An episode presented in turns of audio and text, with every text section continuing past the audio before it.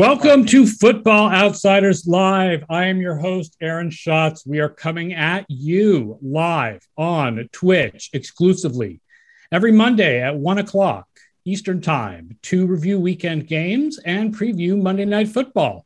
So, we're going to be broadcasting live every day during the week, 1 p.m., live every weekday.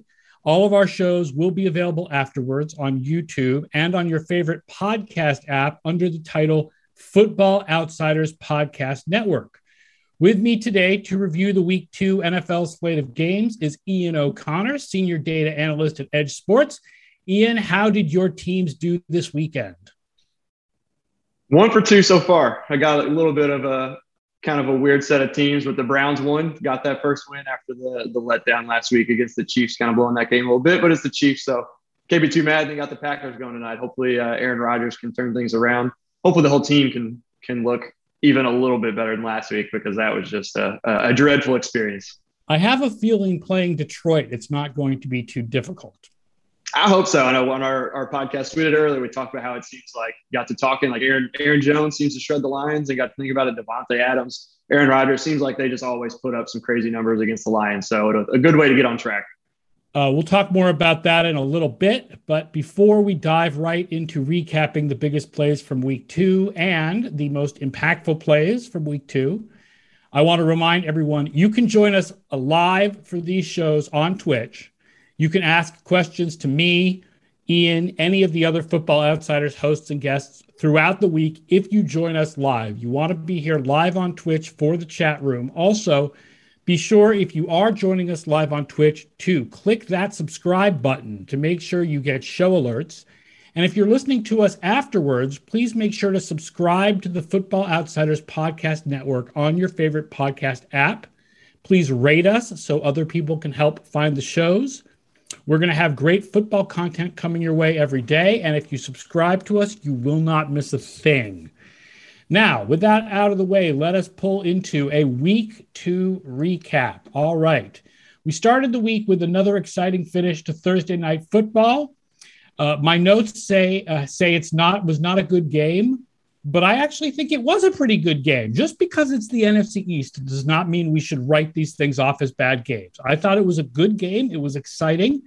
It was close the whole way. It had uh, interesting decisions. It had you know plays that just missed, like that deep shot to Darius Slayton, and it was a good finish. So, Ian, what were some of the things that Edge Sports saw in the Thursday night Giants Washington game? Yeah, it wasn't necessarily the best football, like you said, um, but you know, still it was a good game. It was an entertaining game. It was a lot of fun. Uh, but yeah, Coach Rivera, Ron Rivera had one of our best play calls of the week coming into the second quarter. Actually, um, after struggling a bit last week, he called, uh, decided to go for it on fourth and one from the Giants' 39 yard line instead of kicking the field goal. Um, they were down seven nothing at the time.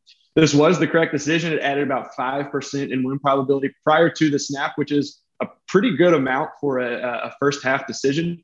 Um, they converted on the play as well. And then later in the game, Washington actually had our third most impactful play of the week if it wasn't for uh, the top two plays, which we'll get to later, a lot of weeks this would be the top decision um, of the week at a, a 46.3% decrease on Taylor Heinicke's interception late in the game with 222 left.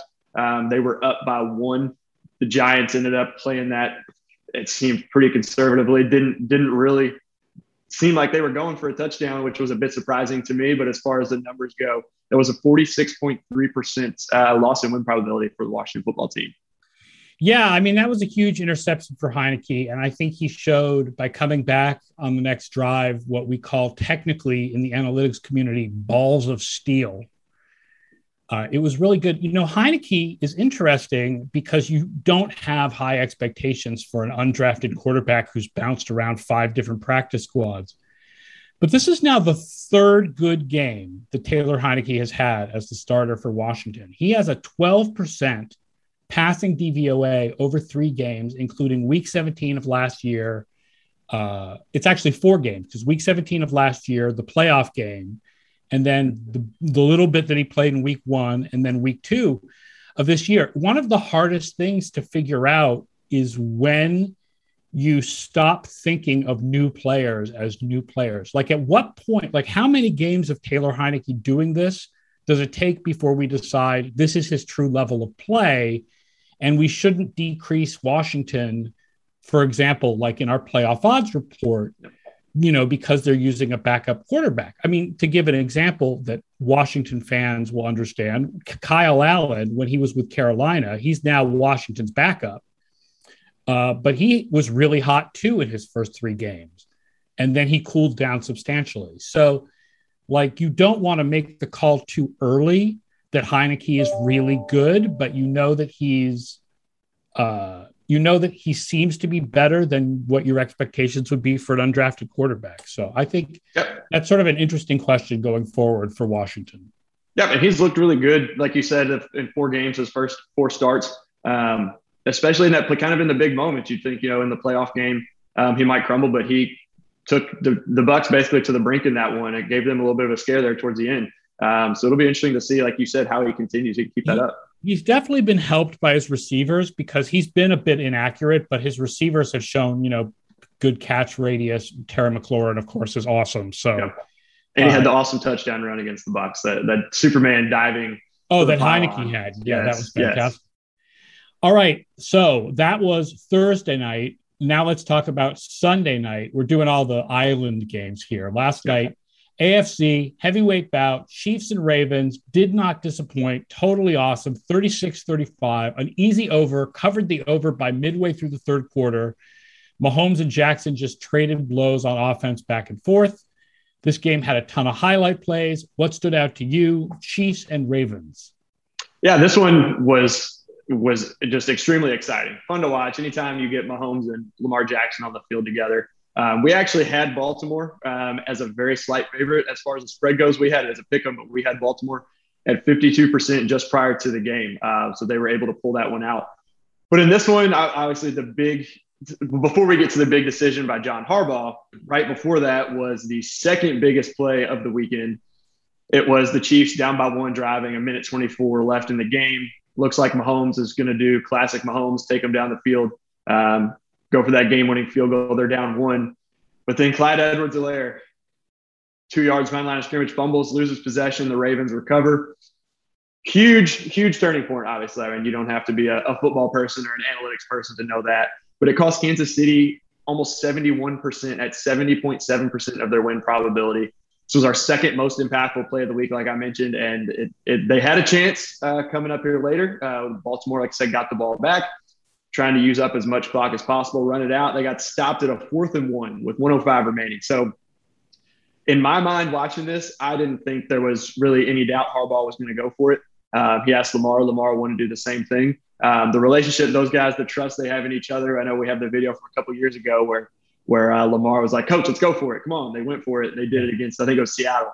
Um, but that decision to keep them on the field, even the broadcasters, you know, were were kind of skeptical. It seems like a lot of times they are. Um, but this one was a 16.4% increase in the pre-snap win probability, uh, which is our largest of the season so far. Only two weeks, but largest of the season.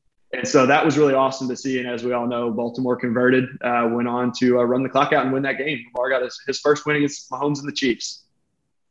Yeah, that is going to end up being one of the strongest decisions of the year. I don't think you get a lot of coaching decisions that are higher than 15% over the course of a season.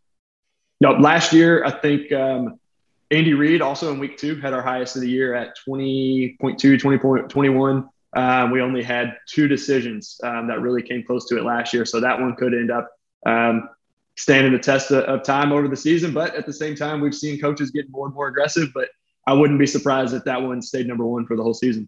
It reminds me of the fourth and two, the famous fourth and two by the Patriots against the Indianapolis Colts back in what was that 2009, I think. Yeah. Um, and I think we talk about it's really shown the way that how we talk about fourth downs has changed over the last dozen years. That they kind of questioned Harbaugh going for it, but they totally understood the idea of why he did. Mm-hmm. Um, and they even showed some numbers from next gen stats afterwards like not in the moment they didn't show those numbers but they came back from commercial break at the end of the game and they showed the numbers. So like it just shows how we're all a little bit more conversant with the idea of fourth down aggressiveness now compared to a dozen years ago when those of us who thought that bill belichick made the right decision what was essentially the same decision. The essentially decision was let's end the game now rather than giving the ball back to this ultra hot quarterback. Yep. Got lambasted as like the worst decision any coach had ever made. Uh, things have changed a lot in a dozen years. Yeah, and like I said, uh, you know, at the beginning there, we had Baltimore slightly favored, so so our numbers were a little bit higher than those next gen stats. They were pretty close, but um, just because we're higher on Baltimore, we had had them a little bit uh, greater as far as going for it, um, and even on the punt, still a little bit higher. But yeah, it was cool to see. It's cool to see all that stuff kind of becoming more mainstream, if you will, and, and actually being shown on the broadcast. And a red zone throughout the day would have their next gen stats when probability popped up popped up there on the screen at, at some important junctures of the games. And I'll, I'll point out that by DVOA, this was a wrong team wins game. Mm-hmm. So Kansas City actually had the higher DVOA for the game, 19% to 8%. And Kansas City was particularly dominant in the passing game. Their running game was terrible, but their passing game was absolutely fantastic. I mean, um, when first of all, Kelce is Kelce. So, I mean, what Absolutely. say?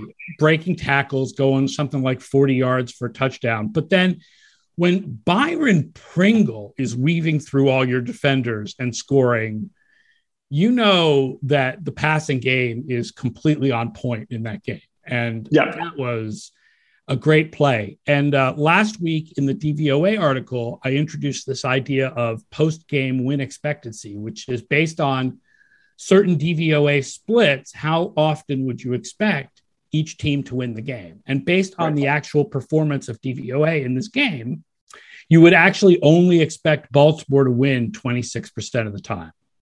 Yeah, and that, that doesn't really surprise me. it definitely was like, it, but it also, here's the thing it shows how making smart coaching decisions can overcome uh, discrepancies like that. Mm-hmm. Like the other team may play better on a play by play basis, but if you make the right coaching decisions and you go at the right fourth downs, you can win that game. Yeah. And we mentioned this, like I said, on our podcast we did this morning as well, our, our Edge Sports podcast, that it's just, it was cool to see too the way um, Lamar, you know, the pick six on the first drive of the game, he comes back and a couple different times in the game, they they got down 11. The second half, the Chiefs scored. It was the Byron Pringle. I mistakenly said Demarcus Robinson earlier, but then um, Travis Kelce, both of them catching it in midfield, kind of hitting that left side with blockers. Um, it just kind of seemed like the Chiefs were going to run away with it both times, but Baltimore hung tough and made the plays they needed to. And then, like you said, making the decision at the end. That's how you win games. It strikes me, I mean, the way people talk about Kansas City really drives me a little nuts. And it drove me so nuts last year that I fell for it.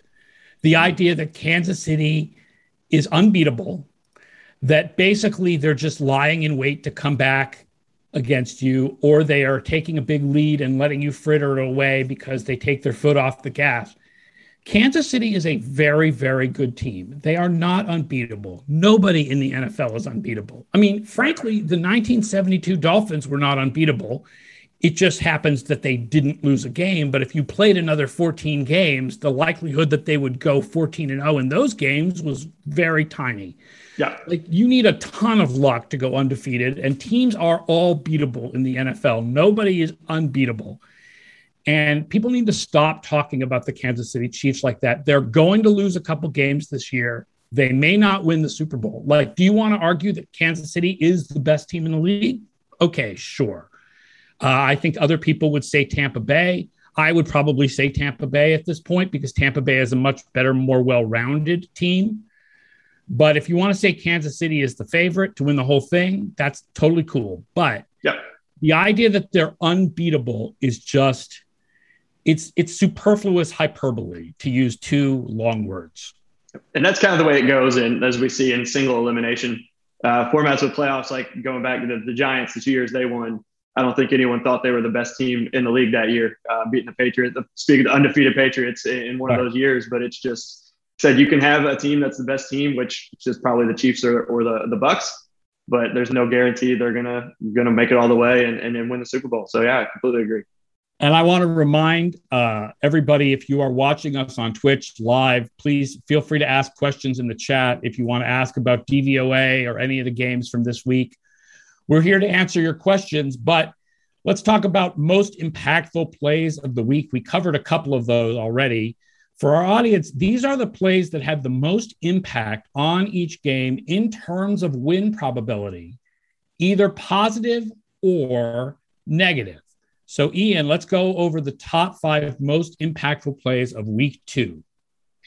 Yeah, so starting with number five, Colts and the Rams. Colts were down 27 20, 24, three points late in the game. At this point, Carson Wentz is out. We've got Jacob Eason in. Um, I think this was the the second or first interception. Sorry, two second and ten on Indy's 25. Only two minutes, 19 seconds left. The Colts have no timeouts left. They're kind of in desperation mode here to get down the field. Eason's pass is intercepted up near midfield uh, by Jalen Ramsey. That dropped them from 27.1% chance to win down to 0.6. So that's a, a 26.5% drop. And one thing to note on these is we, you said positive or negative. We always look at it from the offensive perspective since they start with the ball, make the decision, they make the play. Um, so this is a, a, negative, or this is a drop, which is a negative uh, change for the Colts there. Um, coming in at number four, this is a game we're going to see a lot later on when it comes to our decisions. They've actually got two in this this sequence here of impactful plays is the Vikings against the Cardinals. Vikings were down one fourth quarter, um, coming up third and 10, coming up on midfield or just across midfield, sorry, at the Arizona 48 with only a minute 21 left. Kirk Cousins hits uh, Adam Thielen for a big 12 yard gain, extends the drive. Again, they were going to have to go for it anyway, or if they got close, knowing Zimmer, uh, which is a little bit of foreshadowing here, they may have attempted a very long field goal for the win on fourth down.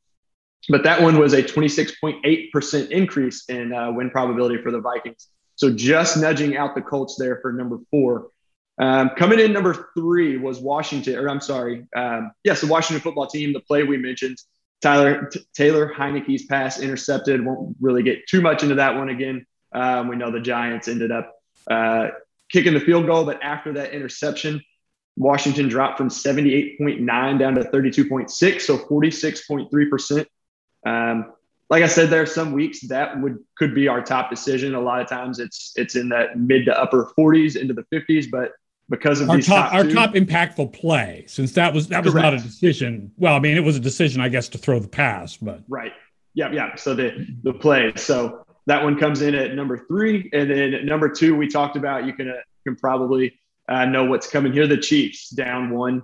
The Clyde Edwards-Helaire fumble just was an absolute heartbreaker for Chiefs fans. Uh, it was second down. Said they were they were driving down for a game-winning field goal. If knowing the Chiefs, they may have had a short pass, like we said, that they broke for for 30 yards for a touchdown to win it. But but that fumble there, recovered by Baltimore, dropped them from 78.9 all the way down below 10% to 8.2. So that was 70.7%. That's the largest non-kicking GWC or win probability change of the season so far. The young season, only two weeks. But second only to the Vikings. And we brought this up. You know, this is uh, uh, going to bring back some bad memories for Vikings fans, but shades of Blair Walsh here. Stakes weren't as high, but down one, uh, first and 10, you know, four seconds left. They're at the 19, just four yards longer than an extra point. And Greg Joseph uh, misses the 37 yard field goal. The Vikings were at a 90.1% chance to win the game prior to that field goal. Uh, like I said, just a little bit further than an extra. And uh, missed it, dropped them down obviously to zero. So that's a drop of 90.1% for number one of the week and of the young season. Yeah, uh, poor Vikings fans. Just uh, an entire franchise history of bad kicking. It's not. Oh, if Phil Baggins says it's not looking so good for the Vikings, wait until we get to coaching decisions. so, I don't think Vikings fans are very happy with their team or their coach from what I've seen from what I've seen last night and this morning. Yeah, I mean, you know, I, the Vikings, there were so many things pointing towards positive regression from them this year. And then just so many things have gone wrong from, you know, health. And I'm not even talking about injuries, I'm talking about health, like with COVID, to mm-hmm. just disagreements with the coach, to bad coaching decisions, to close losses. It's been a bit of a mess. The Vikings have the highest DVOA of any 0 2 team. In fact, the Vikings are above zero. They're slightly above zero. Mm. Um, but just so they were one of the teams. Sorry, what?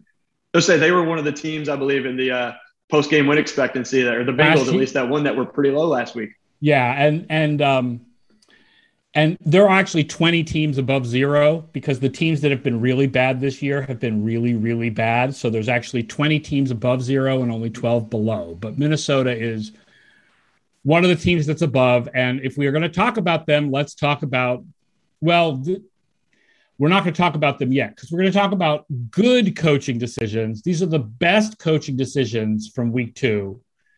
These are the decisions that had the most positive impact on each game in terms of win probability. So let's start with number five on the biggest coaching decisions of the week. Yeah, and it's important to note on these, um, for those of you who aren't familiar with it, that this is win probability increase prior to the snap. So at the point of decision, um, and this is what we call critical calls. So it's going to be on our fourth downs, um, deciding to punt, to kick a field goal, to go for it, um, extra points, onside kick versus kickoff.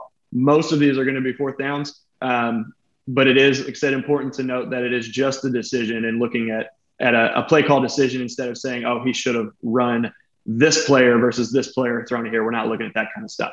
Um, so coming in at number five, We've got Bruce Arians, who we talked about earlier this morning, um, and we've talked about in the past. I know Frank, uh, our co-founder here at Edge Sports, um, have talked about leading up to the Super Bowl last year. Is that Bruce Arians is hit or miss when it comes to his fourth down decisions. It seems like Jon Gruden was that way for a while, which we'll get to him um, coming up here soon as well. But the Buccaneers were leading 28-25. The Falcons made a made a comeback. Not don't know if I call it a furious comeback, but they made a comeback to get within three uh, down right at the end of the third quarter, 29 seconds left.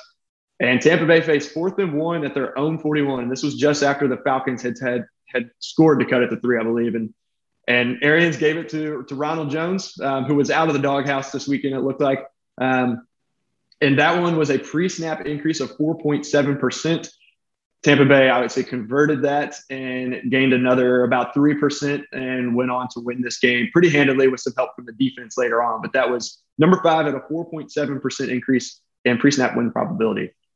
And then coming in at number four is our friend Frank Reich, who's always seems like is on this list of best decisions every single week. He's always near the top of our uh, Edge Sports coach rankings um, at the end of every season, top three, it seems like. First drive of the game, Colts drive down. They have first and goal at the one they get stopped on first down, stopped on second down, stopped on third down, still have fourth and one. Seems like pretty much every coach these days is going to go for it here. Uh, like we've we've talked about, unless it's late in the game, you know, less than a minute, all you need is a field goal. Um, but throughout the game, every coach it seems like goes for this and should go for it. Um, this one unfortunately didn't go well for the Colts.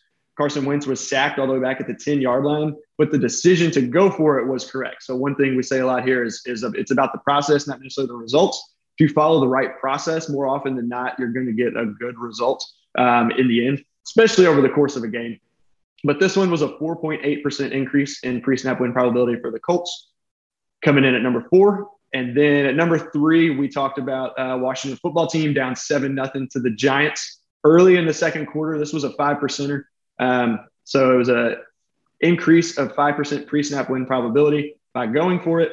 And that number three and number four there, both I mentioned are in the first and second quarter, early in the second quarter, midway through the first. To see numbers around 5% in the, the first half of a game is a pretty strong decision. Typically, even on an opening drive, the most you can really get is is about three to three and a half percent. Um, so to see five percenters there uh, early in the game is is a, a pretty strong indication of, of them going for it and that they should go for it. Number two, like I mentioned, Jon Gruden. So the Raiders, he's been hit or miss, but over the last couple years, it seems like he's kind of come along to this fourth down, whether he says it's just his gut or not. Um, maybe he's, I'm sure he's heard all the rumblings of, of analytics and this and that. Not sure he's a huge fan, but it seems like he's at least listening to some of it or, or it's gotten to him now. They were trailing seven to six early in the game. This was at the end of the second quarter had fourth and one at the Pittsburgh eight. So I think more often now you would see coaches still go for this like he did. But a lot of coaches, I still feel like we see that would take a field goal here, um, go up nine seven, coming back. They the Raiders got the ball, come back in the second half, may just want to you know go for that double dip and and just take the take the points, you know, the free points. Although no, as we know from Minnesota, we just talked about no field goal is a given. Um, but the fact that they went for it was, was a was an awesome decision. Derek Carr ended up converting it. They ended up falling back to, I think, third and goal, like 22, and getting a field goal anyway, but they burned some clock down. Pittsburgh wasn't able to answer before the half. But this decision increased the Raiders' pre snap win probability by 5.3%, uh, put them just over 50% at around 52 at the time. And then number one, we talked about it. So we won't get too deep into it here in this segment, but John Harbaugh with the, the just a great decision to go ahead and, and close the game out, put the ball uh, in the hands of your playmakers, your best player, arguably the best player on the field last night. Seems like at least for the Ravens, but Mahomes is always great, but Lamar did everything he could, just put the team on his back. And this decision, we said, was a 16.4% increase in pre-snap win probability. Um, took them up to 89. They converted. Obviously, they won 99.9, 100%, whatever you want to call it at that point. Um, there is still that slight chance, but John Harbaugh tops the list for week two and for the season. So, uh, yeah, the, the Gruden one is interesting because, uh, you know, we're judging by pre snap win probability, not what happens on the play or what happens after the play. So they converted the with the quarterback sneak and then uh, they jumped off uh, with a false start. Then they had a touchdown pass uh, eliminated by an offensive holding. Then they lost another five yards with an ineligible downfield pass penalty, and they ended up on third and goal from the 22, kicking a field goal. So, you know, just because you make the right decision doesn't mean things work out for you. Um, right. Useful title says, I am just waiting to see if Nick Sirianni shows up on the bad coaching decisions list. Well, let's do the bad coaching decisions list and let's find out. Yeah. So the the worst decisions, again, same pretty much the opposite of the best, obviously, best worst, but it's fourth down decisions where either our model recommended they go for it and they kicked a field goal or punted, or our model sometimes does recommend people this might be a shock to some people, especially those of us that follow us on Twitter, follow our social media. But it can be the model recommends a field goal or a punt, and they go for it. So this week we've got pretty much got the one game. Same picture three times right there, Ian. I. What's that? I'm noticing the same picture showing up three times. And thank you to Jimmy JG360 for following us on Twitch. Uh, I noticed one coach showing up three times on this list yeah, it was a, a bit of a rough day at the office for uh, for our friend Mike Zimmer. Uh, we are talking about the, the you could say the field goal kicker let him down, but in reality, Zimmer really really kind of botched this whole game. I know we we talked about um, again on our podcast earlier, covered kind of seeing the reports coming out that Mike Zimmer said he thought the field goal was an easy one, should have made it. These decisions for him were easy ones. He did not make it. So Come in at number five, 20 Vikings leading 20 to 14, sitting there at uh, their own 34. First half still, second quarter, uh, just under the two minute warning at a minute 54 left. They faced fourth and one and decided to punt. Decision cost them 4.7% win probability pre snap. Um, and there's a couple of these on this list that we're probably going to have some people are going to disagree with. Um, we have it every year, pretty much every week. There are decisions that people just underestimate your ability and teams' abilities to convert fourth downs, um, especially fourth and ones. We'll get to some fourth, some that are a little bit longer, but a fourth and one, Minnesota 34. You've got Dalvin Cook. I mean, he, if he can't get a yard, I, you know, I'm not sure, you know, what what to do other, you know, if he can't get that yard. But he's one of the best running backs. More often than not, he's going to get that yard. And we get people even that say, you know, when it comes to the Steelers, which we'll get to, you know, there people say their their offensive line's terrible or whatever team, their offensive line, we can't run the ball, they've been stopping us. You don't have to run the ball on fourth down. We've seen plenty of teams pass it. The Chiefs did it against yeah, the Browns I've, last I've year. seen the Steelers run short crossing patterns. I don't know if anybody watches the Steelers, but they do run a lot of short crossing patterns. You can do that on fourth and one. Yep, and the Chiefs last night had the one um, looked somewhat similar to what they ran against the Browns in the playoffs last year, where it was a third down, but kind of had uh, Travis Kelce just right out in the flat hit him, and he was able to get 10 yards. So said you don't have to run, um, but kind of got got myself away from the point there. But still, it, it was a decision um, that cost him 4.7, almost five percent again in the second quarter. That's a pretty big decision there. So we're going to switch these teams here and go. Cardinals are the next one at number four. Cliff Kingsbury, who has been very good. He was actually had two of our worst decisions of the season last year, but they came in the same game. If you pull out those two decisions, he finishes, I think, in the top two or three in our head coach rankings. Um, but I mean, he made the decision. So this week, they were leading. The Cardinals were up 34 33. They were at home against Minnesota. Fourth and nine at their own 40 with 221 left. Each team had a timeout left. This one was 4.9%. This is one where folks probably we're going to have some dissent here, people not not agreeing with it. But with an offense like the Cardinals, you know, you, you, put the hands, put the ball in the hands of your, your best players. If you punt, you're giving it up. You fail, you're giving it up. But in one of those situations, you've got a better shot at getting the ball back. Uh, this game was a pretty big shootout. But at fourth and nine, the Arizona 40, you know, you're nearing midfield. If you don't get it and the Vikings do score, you still have the two minute warning and a timeout. Chances are you're going to get the ball back. Um, even if the Vikings get a field goal, you're down two. All you need is a field goal to win.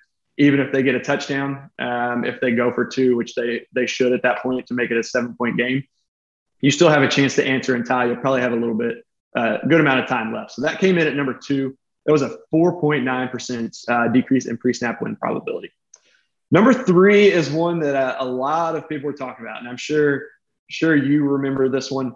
Um, Mike Tomlin in Pittsburgh down nine, eight and a half minutes up. Still some time, but it's fourth quarter, down nine, two score game. It's a fourth and one. Again, no matter how bad their offensive line is, it's it's a clear go to go for it here. You need one yard. You're down two scores. You're running out of time.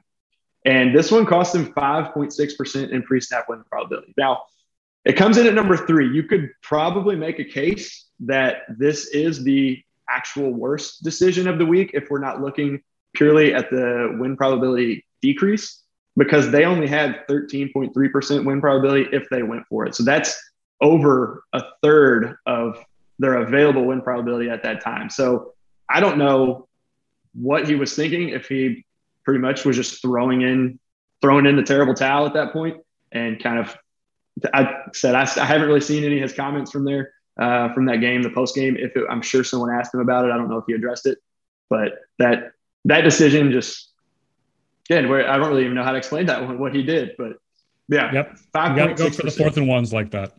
Yeah, especially with his play, like you've got Big Ben, you've got when you're losing, and again, you know, you can run short crossing patterns, like you don't have to run the ball. Yeah, you've got playmakers on that team, so. Um, that one is, is, is we're not always a go on fourth and one, but that one definitely was.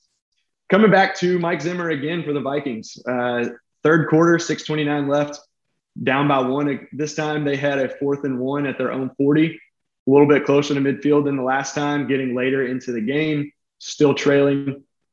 Chose to punt again. Um, so just another to the list of his errors from yesterday that that we'll get to. I'll kind of give you that total here in a minute, and and y'all will probably may, maybe not, but you'll probably be surprised at how high this number is. But this one cost him 5.8 percent, almost six percent there in the third quarter. And we'll kind of just move on to number one quickly because it's him again. 33 34, Vikings are trailing by one. Vikings do still have three timeouts at this point, but fourth and six at their own 29 with less than three minutes left in the game. Um, kind of like we talked about, or like I mentioned on the Cardinals one, where if you don't get it, Arizona's pretty close to the end zone. Um, if they're going to score, it's going to be pretty quick.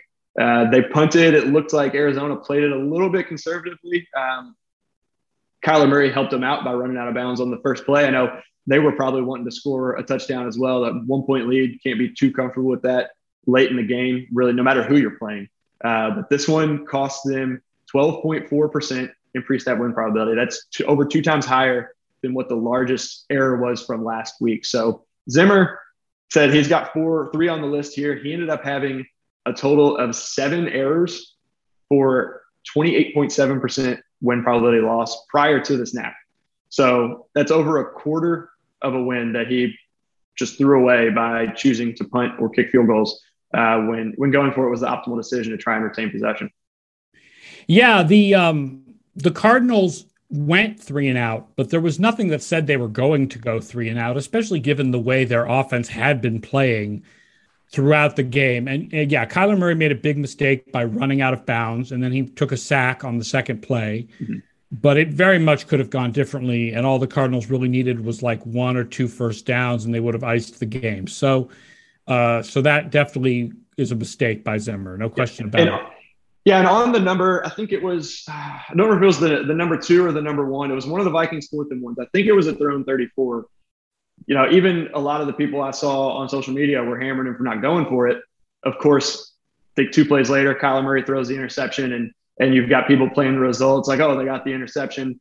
There was no, like you said, there was no way to know the Cardinals are going to go three and out. There's no way to know that Arizona's going to th- going to turn the ball over, especially the way that game went. There was just so much scoring in that game and you turn it around. It didn't make our list of the best decisions, but the fourth and five that Arizona had in the game, where think it was fourth and five at like the Minnesota 40, and Kyler just kind of threw up the threw up a heave that Christian Kirk came down with it about the six was a huge play in that game. So it's just plays like that, um, like we mentioned with Harbaugh, the coaches that make the right decisions. Um, it's a huge advantage if you're a guy like Kingsbury or Harbaugh going against a guy like Zimmer or even Joe Judge, who I didn't mention um, earlier on Thursday night, had an error of his own on a fourth and two field goal from the five.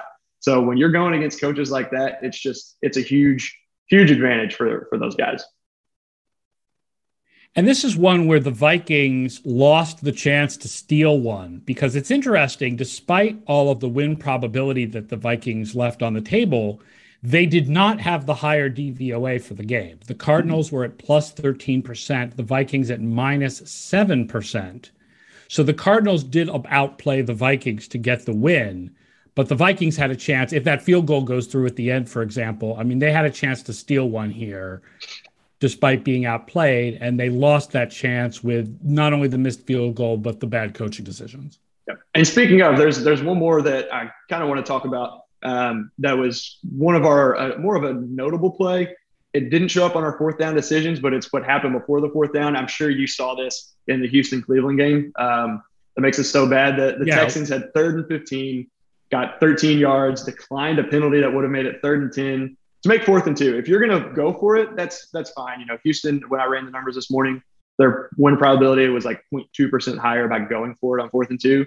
But then he turns around and punts, which cost him like three percent. So that was, I think, the most perplexing decision of the entire weekend. Yeah, so perplexing that there's video of Kevin Stefanski shaking his head like I have no idea what's going on right now. What what did David Culley just yeah. do? He has no idea. Like I'll take. He just handed it to me, but I'll take it.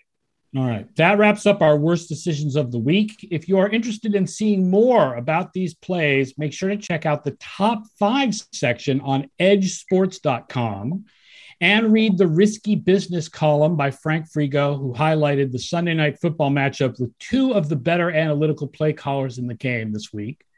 You can find Frank's Risky Business article on footballoutsiders.com or on edjsports.com. And now it's time to preview Monday Night Football with your Green Bay Packers, favored by 11 and a half points over somebody's Detroit Lions. Poor Sean O'Leary from EdjSports, his unfortunate Detroit Lions. So let's talk about this. Interestingly, for the uh, ESPN Best Bets column, where I'm proud to say I am eight and two so far this year, I picked uh, Marquez Valdes Scantling over 37 and a half yards as my pick for this game. Mm-hmm. Uh, the Lions last year were 30th covering wide receiver ones and 28th covering wide receiver twos. And Davante Adams only had 36 yards in the first game between these teams, but he had 115 and a touchdown in the second game. Valdes Scantling had 64 yards in the first game and 85 in the second game. So I mean, the, the Lions secondary, especially with Jeff Okudah, we thought, oh, Jeff Okudah will take a big step forward in his second year. Instead, Jeff Okudah tore his Achilles in his second year, so he's out. So this seems like a real um, shootout type game to me, where the Packers will take an early lead and the Lions will go chasing it, and and I think the Lions are going to score a lot of points. Their offensive line is underrated. They were fifth in pressure rate allowed last year, eighth in blown block rate. And the Packers are missing Za'Darius Smith from their pass rush because he's injured, and he was by far the majority of their pass rush last year. Yeah, Green Bay, Detroit, you know, last week, Green Bay just absolutely laid an egg against against the Saints. You know, we all know that it was was just an embarrassment pretty much, although Aaron Rodgers would say that he wouldn't use that word that that his head coach Matt LaFleur used, but they didn't look good. Detroit getting blown out early last week. That one looked to be over in the first half. They ended up coming back and actually covered the closing uh, nine and a half point line there uh, with a two point conversion late that took them to eight points. So a lot of yeah, that was an awesome, riding. wonderful backdoor cover. That was one of the great yes. backdoor covers. So that one. So like I said, like you said, expecting some points here. Uh, Detroit a little bit underrated. But what we've got, like you mentioned, the market is sitting at 11 and a half right now in favor of Green Bay. We've actually got this. Our edge fair value has this spread closer to eight points in favor of Green Bay. Obviously, we still like Green Bay. We still think they're the better team. Um, even after last week, you know, that, that we expect them to bounce back from that. We've got them at 75% to win straight up, Detroit at only 25%. Um, compared to the market, though, there is a little bit of value to be had in Detroit. Uh, the market was around, think it was about 19% last time I checked. We're at 25. So there's a 6% difference uh, as far as the, the price on the market there. Um, still a low probability event that we only see happening one out of four times, but uh, that could still happen. And then as far as the total, um, the market is sitting around eight, 48 and a half. We've got this a little bit under at 46. Um, and looking at that 48 and a half number, we expect it to stay under 49 uh, about almost 58% of the time at 57 and a half percent of our simulations. This one stays under 49 points. Um, so looking at the, the, the public money too, the betting markets, 71% of the bets are on Green Bay, but 51% of the money is on Detroit. Um, so looking at that, a lot of times you've you've got people like me, you know, going out there, just your casual people going at bets, but but your sharps, your your experts out there that are getting on it, especially here the night, the day of, kind of closing in. I've had that shift that that they've got a little bit more money on Detroit, so the market, the the meaningful bets could be a little bit more. Looks like are just slightly on Detroit over Green Bay in this one.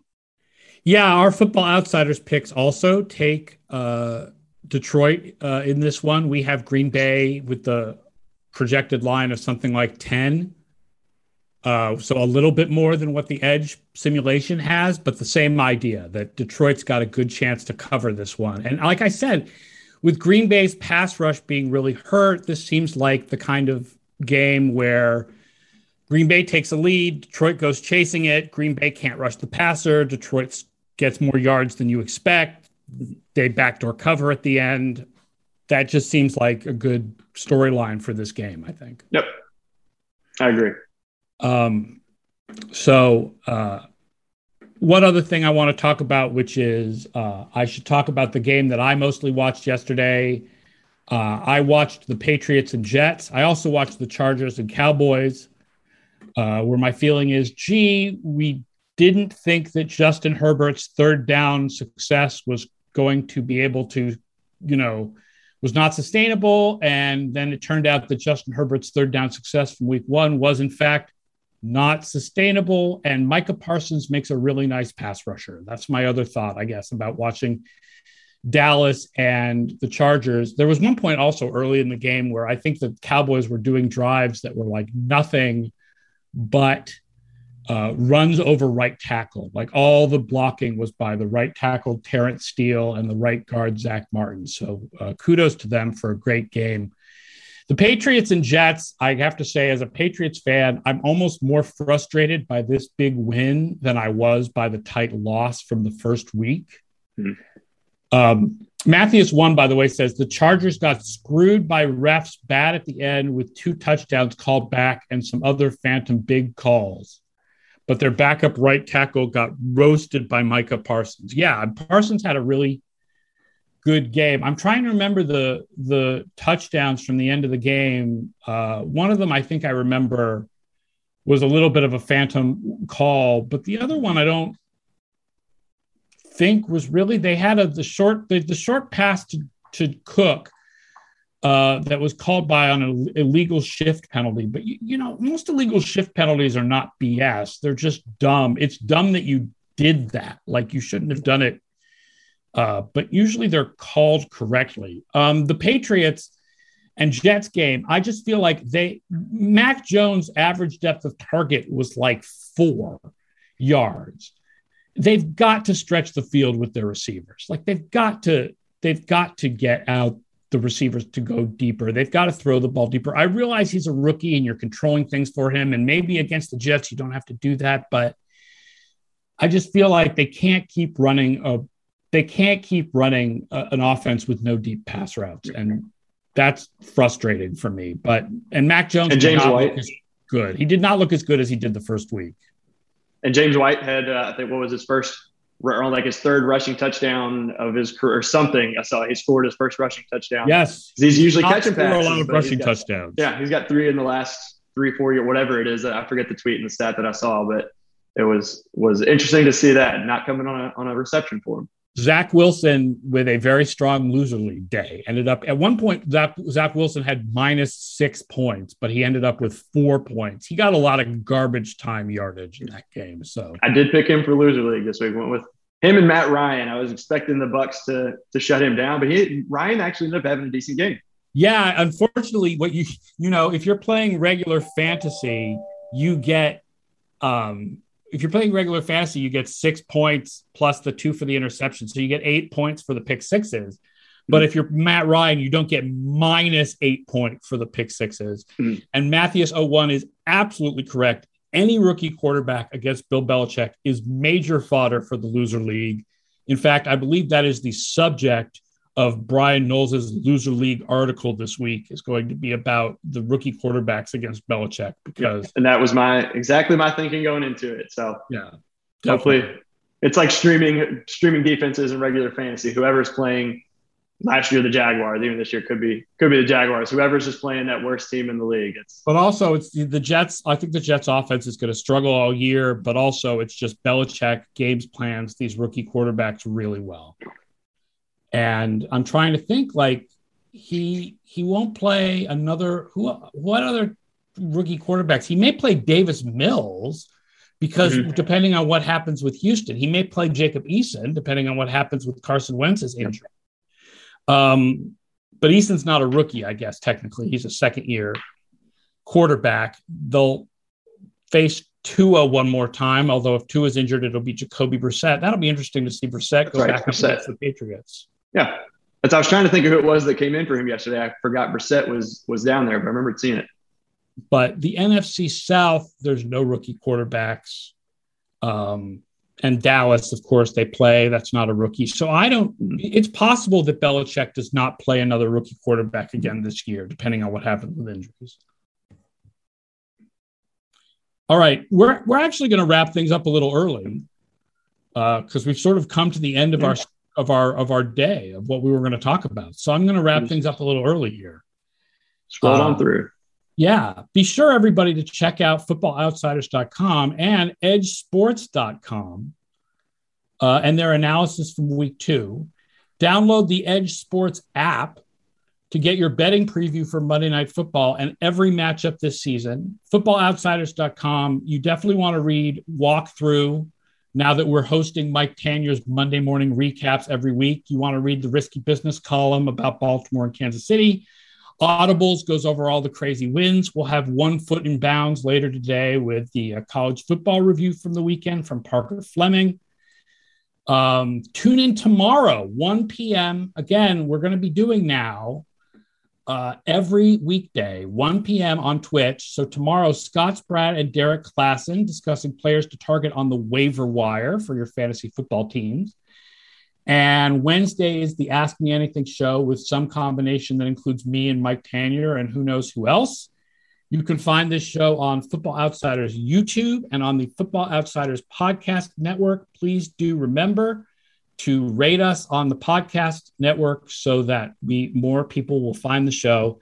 And if you want to interact with us live, you do have to come to the live streams. That is where the actual live discussion is. Thank you to Matthias One, loving the everyday schedule. We're digging it, and uh, we just have to uh, get used to doing every day. It's a new thing for us, but we feel like there's always plenty of football to talk about. So it's not like we're ever going to run about, uh, run around, uh, run out of stuff to talk about. We got an extra week this year too. So, and I, I'm a professional. You can tell from the way that I completely nailed that last line. Uh, thanks to Ian for coming on today. He'll join us again next Monday. We'll talk next week. And uh, I'll be talking to all of you again Wednesday at 1 p.m. on Twitch. So, everybody, have a good day and enjoy Monday Night Football. May whichever team you bet on win, and may Marquez Valdes Scantling go over 37 and a half yards to make me 4 and 0 for the week in my ESPN best bets, because that would be awesome. And may everyone bet on the Packers so that the Packers win. Go, Pack, go. yes, sir.